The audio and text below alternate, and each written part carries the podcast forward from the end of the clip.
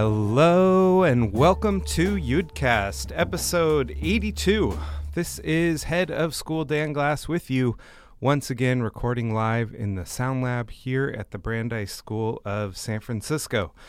It's good to be with you today.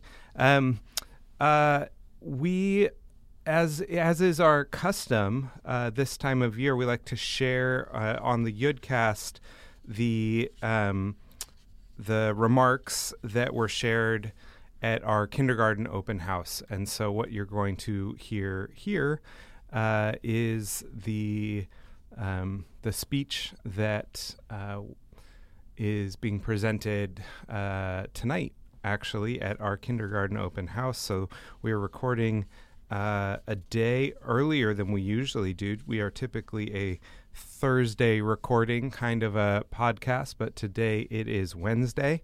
Um, and this will be a, a first pass through uh, these remarks that are going to be shared tonight. Now, typically, as you all know, dear listeners, we like to begin with a poem, but because um, this uh, these remarks end with a poem or end with a piece of a poem, we thought uh, I thought we would leave it there uh, at the end. So. Um, I always like to begin open houses with kindergarten parents with um, a particular graph. It's a graph uh, from Google's Ngram viewer, which allows you to search the incidence of a word uh, in in books.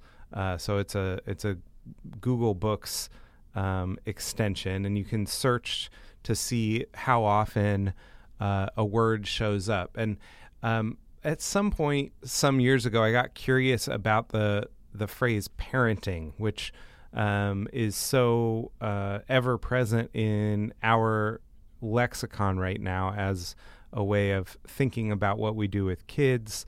Uh, it's you know very present for me both as a parent, of course, and also as an educator. But I started to wonder if we always thought of parenting of that uh, th- that as a um, as an activity, as a set of behaviors in the same way that we do now. And so, um, I uh, uh, just out of curiosity plugged that word into um, into this uh, Google Books tool. And um, was really interested and curious to see that um, if you go from 1900 to 2000, it's uh, the the word parenting is basically a flat line at zero in um, or you know at, at, a very small number um, for the majority of that time. And then all of a sudden around 1970 um, it it spikes up and and uh, starts um, growing really significantly. And you know what that says to me and what it speaks to is the degree to which um, parenting has become uh, a domain of expertise, right? It's a science with an entire literature behind it. Most of us have read a number of books written by benevolent doctors who at- attempt to explain our children's brain or behaviors to us, right? Those it's that stack of books uh, on that one shelf in your house or on your bedside table, depending on uh, how challenging a moment you maybe are going through as a parent. Um, and you know what all those books essentially tell us is that we don't know what we're doing as parents, and that can be really hard, right? They they uh, suggest that they're going to answer the questions for us uh, and tell us what we're doing wrong, but um, it, it's enough to make you worry. It really does make you worry, and of course, we worry not just about how best to parent our children, but also about the world our children will inherit. Last year at this time, we were reeling from an endless parade of supersized natural disasters.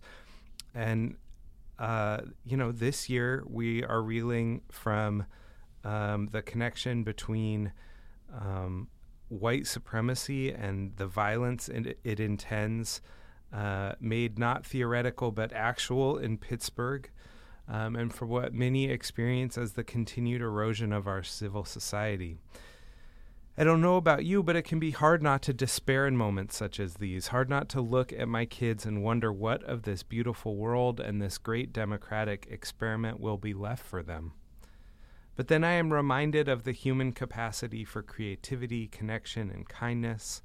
Uh, there was a picture circulating around the Brandeis community yesterday of the um, I voted stickers that um, were being uh, handed out in Pittsburgh, and they included the uh, Star of David um, in the sort of Pittsburgh Steelers colors with the uh, stronger than hate message. Um, and I think you see that, right? You see the human capacity for kindness and connection um, in in a picture like that. And I'm reminded too uh, of a line I wrote in a letter to my daughters in poem form some years ago in the wake of other acts of mass violence in America.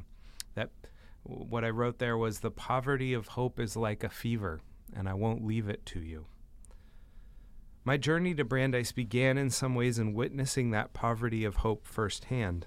I was working at an independent school in Palo Alto during a time when there were a rash of suicides by young people, kids from some of the top performing and best resourced schools in the country. I couldn't help but wonder what are we missing?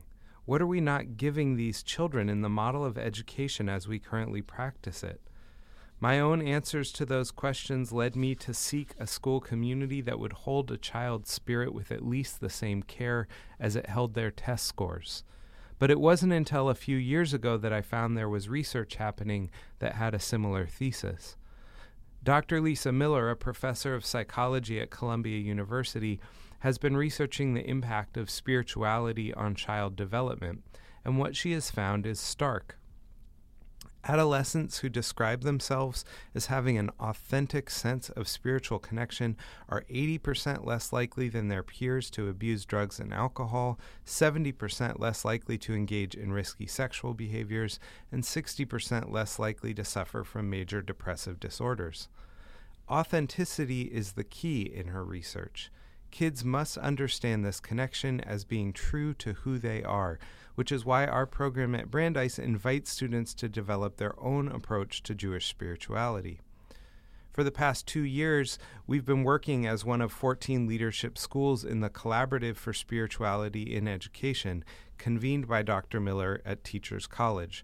As part of that project, we are creating a set of curricula and best practices related to spiritual identity, as well as civic and ecological engagement.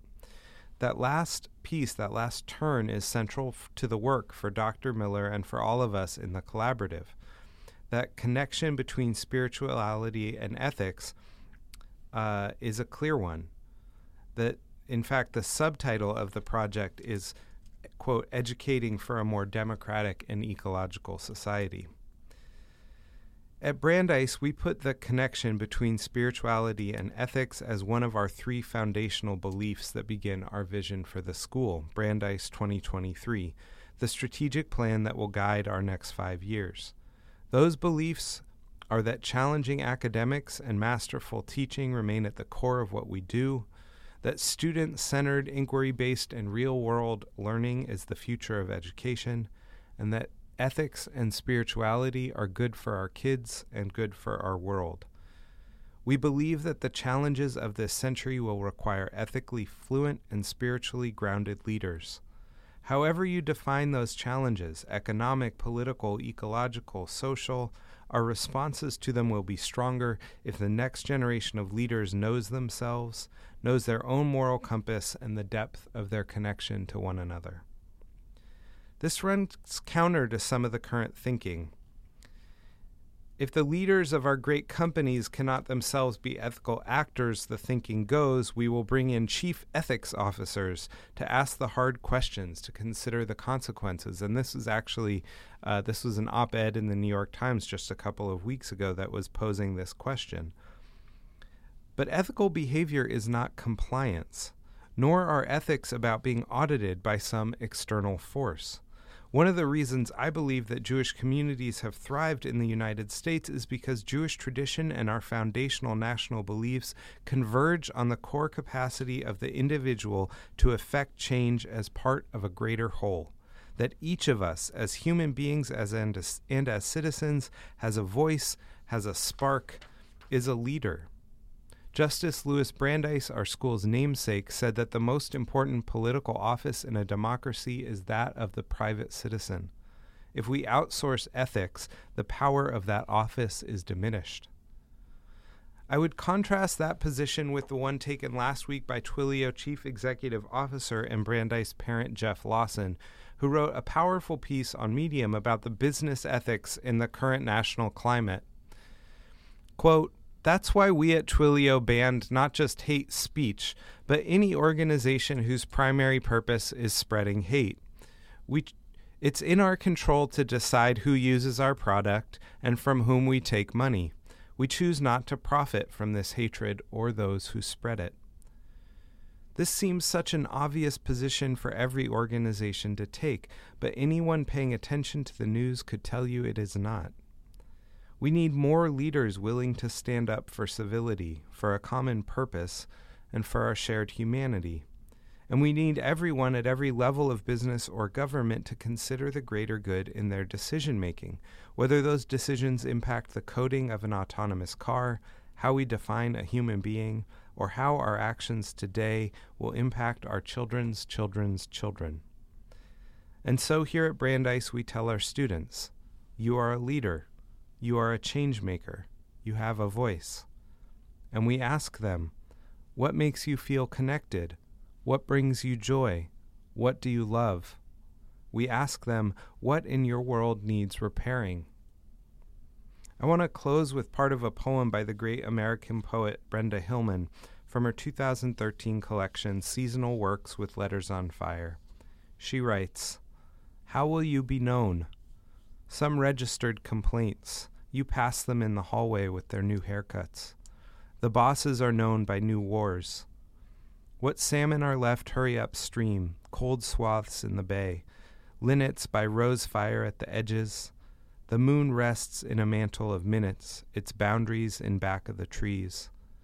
Boundaries are known by their nothings. You will be known by your dreams. This is our aspiration for our children, for our model of a spiritually grounded and ethically engaged education to empower these future leaders in their whole beings, to celebrate their possibilities and truths, to know them by their hopes and their dreams. And with that, I want to thank you for being with us again here on the Yudcast. Uh, a Shabbat Shalom to any of you listening on Shabbat. We'll be back with you next week. Uh, just after our celebration of uh, our annual Justice Louis Brandeis Day, where we are um, celebrating his life and legacy uh, and our own work as uh, American Jews and um, members of uh, this democracy. So be well, and we'll see you soon.